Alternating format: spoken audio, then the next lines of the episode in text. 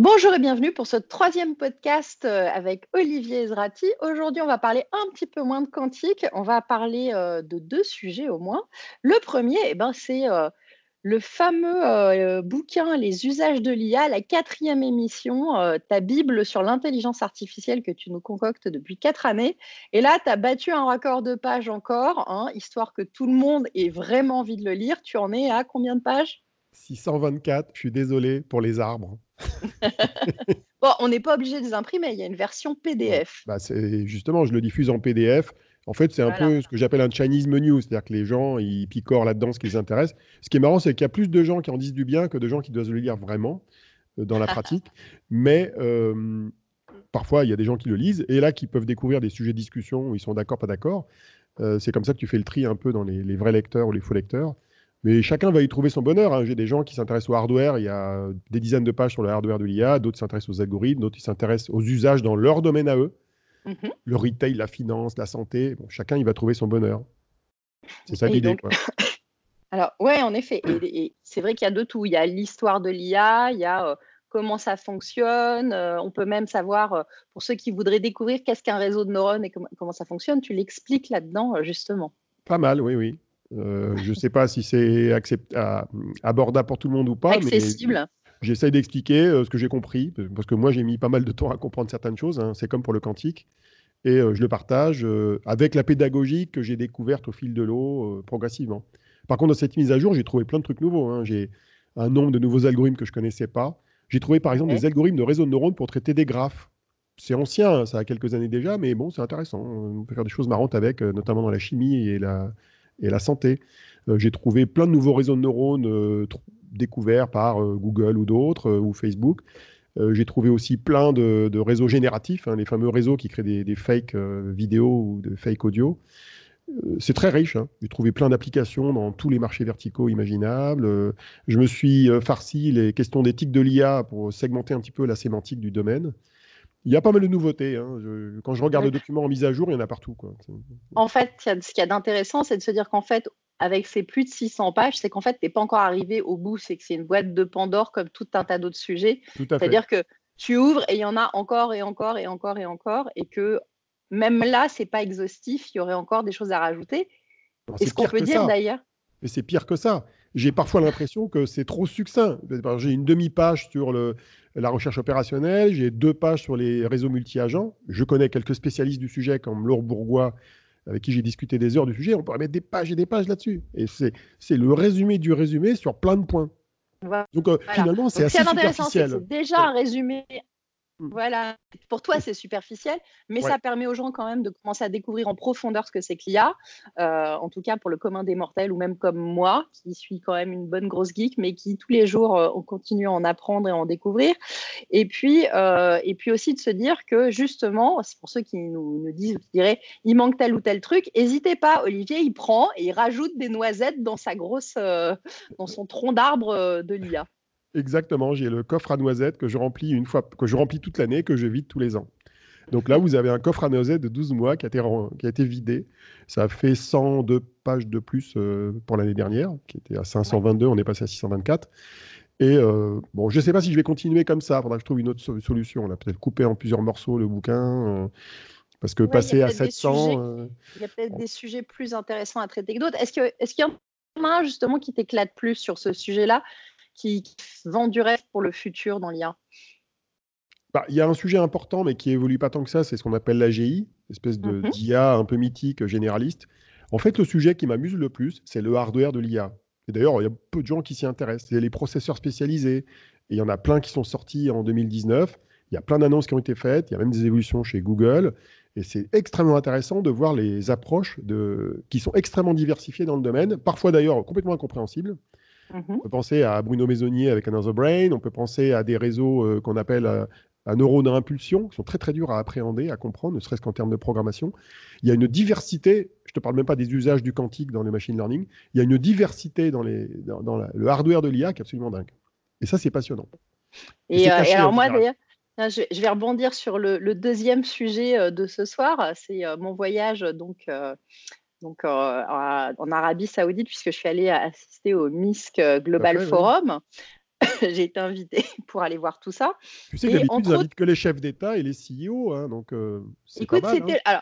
on m'a dit que c'était le premier voyage presse destiné au, au monde des nouvelles technologies. C'était la première fois qu'ils invitaient des journalistes dans le monde des nouvelles technologies dans le pays. Donc, en effet, c'était un beau privilège. Après, c'était un petit peu comment ça va se passer, parce qu'il y a plein de sujets très compliqués à, à gérer hein, avec l'Arabie Saoudite. Euh, et entre autres, bah, moi, j'avais dit si j'y vais, euh, je veux pas porter d'abaya, je veux pas porter de foulard, Mmh. en sachant que donc depuis le 27 septembre, ils ont fait une loi pour les touristes euh, qui dit que les femmes étrangères peuvent se, à partir d'avoir une tenue décente, c'est-à-dire où on monte pas ses genoux, on monte pas Un ses peu comme dans une église en France, quoi, ou en Italie, hein. Exactement, hein, euh, dans tout Mmh. lieu euh, religieux en fait, mais bon, c'est Ouais. vrai qu'eux, c'est dans la rue aussi, c'est d'avoir une tenue décente. On peut être en tenue occidentale. Et euh, bon, c'est vrai que jusqu'à l'arrivée, j'étais pas sûre à 100% que ce soit Mmh. possible. Et finalement, bah, gros changement, euh, en effet, ça a beaucoup bougé et euh, j'ai pu, euh, pouvez aller voir mes stories Instagram, euh, mes, tous mes posts Twitter, etc. J'ai vraiment pu de A à Z euh, être euh, en robe, voilà, coton un peu longue avec un petit gilet, mais j'ai pas eu à porter de voile à aucun moment, j'ai pas eu. Et surtout dans le comportement des hommes, parce que jusqu'à il y a peu de temps, euh, ils serraient absolument pas la main à une femme, c'était clairement reconnu. Là, à partout où on a été. Euh, même, euh, même, euh, même dans les trucs du gouvernement, euh, ils sont venus, c'est eux qui venaient vers moi et qui me tendaient la main. Alors qu'on me disait que souvent on pouvait forcer un peu quand on était une femme influente tendre la main et du coup ils se sentaient obligés. Mais là en fait j'ai laissé faire les choses et euh, systématiquement c'est eux qui sont venus et j'ai pas eu euh, une seule remarque, au- aucun regard. euh. J'étais vraiment surprise, agréablement surprise par ce changement. Alors surtout, Après, tu n'avais pas d'expérience passée sur le sujet, mais tu savais un peu comment c'était avant, et tu as l'impression que Voilà, les choses ont changé radicalement. au- Voilà, j'ai des personnes qui sont allées au MIS il y a deux ans, Mhm. euh, des femmes euh, de boîtes dans la robotique et autres, qui m'ont expliqué leur expérience et qui m'ont dit que ça avait été la pire expérience professionnelle pour elles. euh, C'est-à-dire qu'il y a deux ans, on ne pouvait pas sortir de sa chambre d'hôtel sans être accompagné de son mari ou de son, euh, de son euh, père, euh, qu'il fallait une autorisation écrite, et puis qu'il était interdit. On ne pouvait pas aller manger au restaurant quand on est une femme, il faut y aller qu'en famille. On ne peut pas y aller tout seul. Là, j'ai pu y aller avec d'autres journalistes, avec des gens locaux. J'ai vu des jeunes femmes locales aussi peut dire venir sans leur mari dîner avec nous au restaurant. Et ça, c'est très nouveau. On a vu un journaliste donc de la BBC qui nous a raconté, lui, les correspondants depuis euh, une vingtaine d'années là-bas. Et il dit qu'en fait, que depuis deux ans, ce qui a changé le plus, c'est en fait euh, l'arrêt de la police religieuse. En fait, il disait que même au Mhm. moment de la prière, si tu veux, euh, il y en a cinq par jour, ils étaient obligés de fermer les magasins, ils arrivaient avec leur bâton et si tu n'étais pas sorti pour aller prier, si tout n'était pas fermé, tu te prenais des amendes et puis euh, c'était pas fun quoi. Donc euh, il y avait une espèce de pression locale qui était très très difficile et que là dans les changements et ça a été le plus gros pour eux en interne, ça a été ça, ça a été de dire il n'y a plus la police religieuse et on peut pratiquer sans être obligé. Donc là, c'est vrai que même avec les gens, j'entendais que c'était l'heure de la prière. On est dans les bouchons, on s'arrêtait pas, on continuait à, à faire ce qu'on Ils sont un petit peu alignés sur euh, les Émirats, si je comprends bien, mais j'y suis jamais allé, donc j'ai pas de comparaison, mais il semblerait Alors moi, je suis allée à Dubaï aussi. moins les. Émirats. Voilà, alors Ouais. Dubaï, j'ai même vu euh, des jeunes femmes très dévêtues, euh, Mm. euh, sans problème, se balader. Alors bon, c'est plus ou moins toléré et accepté. Moi, j'ai pas toujours trouvé ça très respectueux, justement. Quand on va dans un pays, je pense qu'il faut aussi s'adapter à la culture où on va. On sait, Mm. euh, sinon on n'y va pas. Euh, mais, euh, mais de là, voilà, à, à se faire imposer la religion de l'autre, c'est encore autre chose. Mm. Euh, là, j'avoue que c'était. euh, Oui, je pense qu'ils se rendent compte que ils ont, ils- c'est la fin du pétrole et de l'ère du pétrole et puis de tout un tas de choses et qu'ils ont besoin de s'ouvrir au monde. Ils ont un patrimoine culturel et touristique qui est assez important. hein. On parle d'une d'une nouvelle Petra. Euh, avec un, un des sites justement qui est patrimoine mondial de l'UNESCO à visiter et ils veulent attirer beaucoup de touristes. Alors, C'est est-ce à quel vont endroit? C'est à quel endroit? Euh, y a, il y a Médine, il y a Jeddah, il y a la Mecque, évidemment. euh, ouais, alors c'est un autre nom. Je Riyad, c'est la capitale.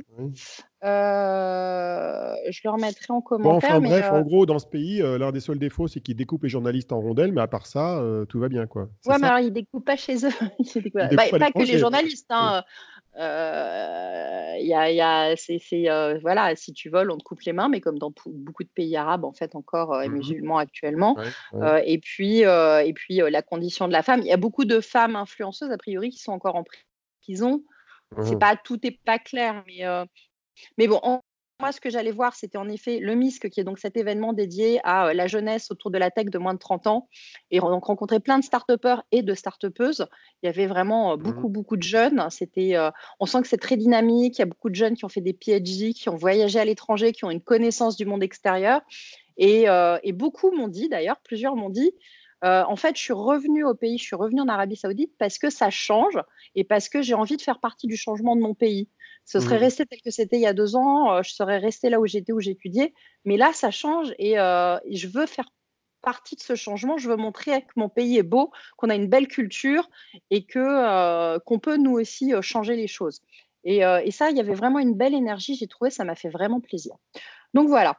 Et tu as vu des gens de tous les pays, a priori là-bas, tu n'as pas vu que des, gens euh, d'Arabie Saoudite Donc pour revenir, j'ai vu une de mes startups de la station euh, F euh, ah de l'incubateur HEC. Tu es allé un peu loin pour les voir. de neurones à base de neurones humains. Euh, quoi, pardon Comment? Ouais. C'est pas Konica. Il y a Koniku qui fait ça aux États-Unis. Eh ben, c'est un autre concurrent, ça s'appelle Microbrain. C'est français, je les ai déjà accompagnés dans leur communication. C'est des scientifiques, ils ont encore du mal à communiquer. Non, mais tu m'as raconté, c'est pas des réseaux neurones au sens pour faire de l'IA, c'est des réseaux neurones biologiques pour faire de l'expérience biologique en fait. ils annoncent les deux. Ils espèrent. Ouais, ouais, ouais. Un peu comme Konica. J'aurais tendance à dire réseau pour de l'expérimentation euh, dans le monde de la santé, euh, dans des boîtes de pétri, quoi. Mais de là à faire des réseaux de neurones pilotés par un ordinateur. à base de, réseaux de neurones qui ont été clonés à partir de cellules souches. Oui, mais après, ils arrivent à les piloter. Partie, il faisait partie de ces 100 startups qui ont gagné. donc, il y ah. avait un, challenge. avec 100 startups qui ont été sélectionnées et ils étaient en finale là-bas. Ils ont fait partie des 100 startups qui sont venus pitcher devant, devant tout le monde. ils ont perdu alors que Koniku est arrivé dans les finalistes. Ah, Koniku était aussi dans les candidats? Exactement, ils y étaient, ils étaient ah dans les finalistes. D'accord. La Cognitive, elle est plus proche de, de réseaux de neurones euh, biologico-numériques, mais dans les deux cas, c'est quand même assez euh, bizarre. Quoi. C'est ouais, mais bon, c'est le genre de truc où j'aimerais bien faire du fact-checking de très très près pour comprendre comment ça marche. Je pense que d'ici un ou deux ans, on pourra, euh, on pourra aller les rencontrer et les rajouter des pages à ton fameux rapport. Donc voilà, bon, sinon, eh, Olivier, cette semaine, il nous reste encore 2-3 minutes là pour euh, chatter. Euh, on peut parler euh, aussi, tiens, toi qui bah, es fan de Star Wars. Bah oui, ouais. Là, cette semaine, il y a quand même The Mandalorian qui est arrivé, enfin. Ouais, on a découvert un, bébé un, bébé Yoda en fait. Chut, mais spoil pas, dis rien. Ah, bah, non, si, on, peut, en parler. On peut, Je croyais que tu voulais en parler. Si, non, non, si, si. non, mais alors déjà, qu'est-ce que tu penses de cette série? Qui est sorti du, de chez Disney, du coup. Pas grand-chose. pour l'instant, c'est une, une micro-histoire dans une petite histoire, dans un espace-temps qu'on n'arrive pas trop à situer.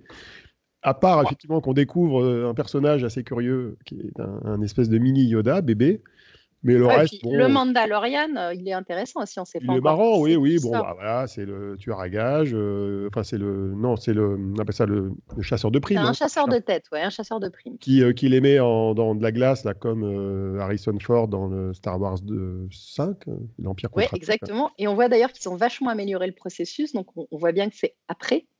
Oui, puis il les empile dans son cargo, euh, voilà, c'est marrant. Euh, on découvre aussi les, petits personnages, les nains là qu'il y a dans Star Wars 4. Les Jawa. les Jawa, j'ai oublié les noms. Le Jawa avec leur énorme char, euh, qui est marrant. Bon, voilà. oui, c'est marrant. ça fait des références à quelques épisodes de Star Wars qui sont rigolos. Enfin, j'attends le dernier épisode là qui sort dans, je sais pas, le 18 ou il faut attendre quelques semaines, c'est découpé. On a eu que deux épisodes. Bah, si tu as une invite, je suis preneur. Hein. Je suis preneur d'une invitation à la première. Hein, ah oui, pour le, pour le film. Écoute, je vais, je vais ah demander ça. Mais sinon, je regarde aussi les dessins animés. Hein, les... Alors, je sais plus comment Résistance, il s'appelle, je crois. Ouais, entre autres. Résistance, il y a un autre truc encore en parallèle en dessin animé. Non, mais il y, a tellement de trucs. Moi, tu sais que dans la saison, la saison d'avant, il y avait un personnage qui s'appelait Ezra. C'était le héros Jedi euh, de, de la, du truc. C'est rigolo. Bon, moi, si bon, et sinon, eh, tu fais un truc demain, toi? Oui, demain, je fais ma dernière Fanny's Party, imagine. Eh ben, pourquoi la dernière? Alors, parce que ça fait 17 ans que ça a commencé, hein, cette histoire de Fanny's Party, sur une blague quand même au départ. Tu aurais pu attendre la majorité Ouais, alors beaucoup, c'est ce qu'ils auraient aimé. Alors, je vais expliquer tout bêtement. C'est un, ça fait 17 ans, 5 soirées par an. Euh, je crois qu'il y en a plus d'une centaine au total, avec celles pour les enfants, celles pour dédiées aux geekettes, aux filles, euh, les spéciales avec SFR et David Guetta en guest, etc. On a eu quand même des, moments exceptionnels. Euh, mais là, en fait, bah déjà, côté carrière, j'ai plein de choses qui arrivent et il va me falloir un peu de temps. Que j'avais fait le tour, que c'est plus difficile, maintenant c'est plus facile d'avoir avoir des budgets en tant que youtubeur et influenceur que pour des événements. Mmh. Et, puis, euh, et puis, parce que aussi, bah, les gens sortent moins. il y a eu deux choses. Il y a eu la première vague, c'était les attentats, où ça avait un peu calmé le fait que. 2015, il y a quatre ans, oui. Et puis, c'était revenu un petit peu. Mais il y a un autre truc qui est arrivé qui s'appelle Netflix. Et là, maintenant, les gens, quand ils. Avant, ils se disaient Bon, il y a quoi à la télé? Ouais, il n'y a rien ce soir, je sors, je vais à la Fanny's Party. Puis je m'arrangeais bien pour mettre ça un jour où il n'y avait pas un film, tu vois. Et là, maintenant, bah, les gens, ils disent Ouais, il pleut. il y a quoi à la télé? Ah, bah, j'ai une série, hein, forcément, j'ai un truc. Donc, on rentre binger sous la couette, c'est beaucoup mieux. Donc, ah, c'est vraiment un phénomène que tu as découvert chez les, les blogueurs, influenceurs, youtubeurs que tu invitais? Chez, bah, chez, tout en fait. C'est souvent quand on dit non, mais j'avais ah un de. Ça vient dans les excuses, finalement, si tu appelles les gens que tu leur dis bon, machin. Ouais, mais c'est les excuses qui changent, mais c'est pas des vraies raisons. Non, tu crois? Je pense. Mais même moi, même moi, je sais bien, il y a des événements où des fois, avant, je serais sortie parce que j'avais vraiment rien à faire à part rester chez moi. Là, maintenant, je me je peux rester sous ma couette au chaud. Bon, moi, je viens, en tout cas. Tu viens? Je viens pas souvent, mais je viens pour la dernière. Voilà. À 300 inscrits au moins, on va voir. Ah, c'est pas mal. Il y a de la oh, place au Crédit Agricole, là Au village? oui, bah, non, non, la place, ça, ça c'est bon. Et euh, non, on a plein de beaux partenaires. On a Honor, on a Jabra, on a euh, Nakon. On va mmh pouvoir jouer aux jeux vidéo. Il y aura des hot dogs, des gaufres. Est-ce qu'il y a Atos et Thalès? Non, je rigole, mais c'est nos partenaires du Quantique. Ce sera pour la nouvelle version. Oui, et donc pour le Quantique. c'est ceux qu'on connaît hein, investis dans le Quantique en France. Bah oui, écoute, on, les aura peut-être, on fera bientôt des soirées quantiques peut-être. Je vais peut-être relancer un concept autour du quantique. Ah, on pourrait. Hein. Bon, il y a les soirées organisées par Christophe Jurzac de Cantonation qui sont sympas. Il fait des meet-up quasiment tous les deux mois maintenant avec l'écosystème. On peut inventer d'autres choses en complément, oui. Bah écoute, on va voir, mais en tout cas. Et d'ailleurs, tu interviens dans une conférence sur le quantique dans une semaine. Dans une semaine, oui, oui. Une très belle conférence qui est organisée par Philippe Grangier, qui est un des, découvreur avec Alain Aspect de l'intrication quantique en 82. Et il organise une conférence sur la suprématie quantique avec des gens de Google, d'IBM et autres. Et on anime tous les deux en fait un panel chacun. Euh. Un panel. Donc moi, ce sera celui sur les use cases avec des grands groupes. Euh, et je suis en train de justement euh, prendre contact avec ces personnes-là pour, pour organiser. truc, il y a un autre truc que tu vas faire. comme on est regardé de manière confidentielle par un nombre limité de gens, on peut en parler. Droit de le dire. Est-ce qu'on a le droit de le dire? Ah ben on le dit pas alors. On attend un gros, gros événement. On attend un gros événement et c'est qui va Un rapport va être promis OPM ou OPR. On ne sait pas encore. Ou pas, mais bon, ou, euh, euh, à des ministres. et donc, Fanny, tu vas animer euh, l'événement. Peut-être que j'animerai ce fameux événement. Voilà. Donc, gros, gros challenge et, et gros. Tu vas, assurer, tu vas assurer, ça va être marrant. Moi, ça sera en français, ce sera plus facile que le. Non, mais surtout, surtout que bon, ça fait quoi, deux ans et demi qu'on travaille sur le quantique. Mm. Quand on a démarré avec la plume dans le cul, on n'y connaissait rien. Bah, c'était pour notre propre plaisir. Si on nous avait dit qu'on serait arrivé là, deux ans après. Et si on avait dit que deux ans après, on arrivait à secouer le cocotier de l'État et qu'on contribue à faire aboutir un plan, on n'y aurait pas cru. Quoi. Donc c'est pas mal comme histoire. On, va voir jusqu'où ça va et il faut attendre que, ce fameux rapport sorte. On attend le résultat. on, vous tiendra au courant. Bon, bah écoute, Olivier, bonne soirée. Et euh, je vais aller me dépêcher de poster cette vidéo qu'il est avant demain. et Exactement. et, euh, et, puis, on se, revient, on se revoit bah, très bientôt.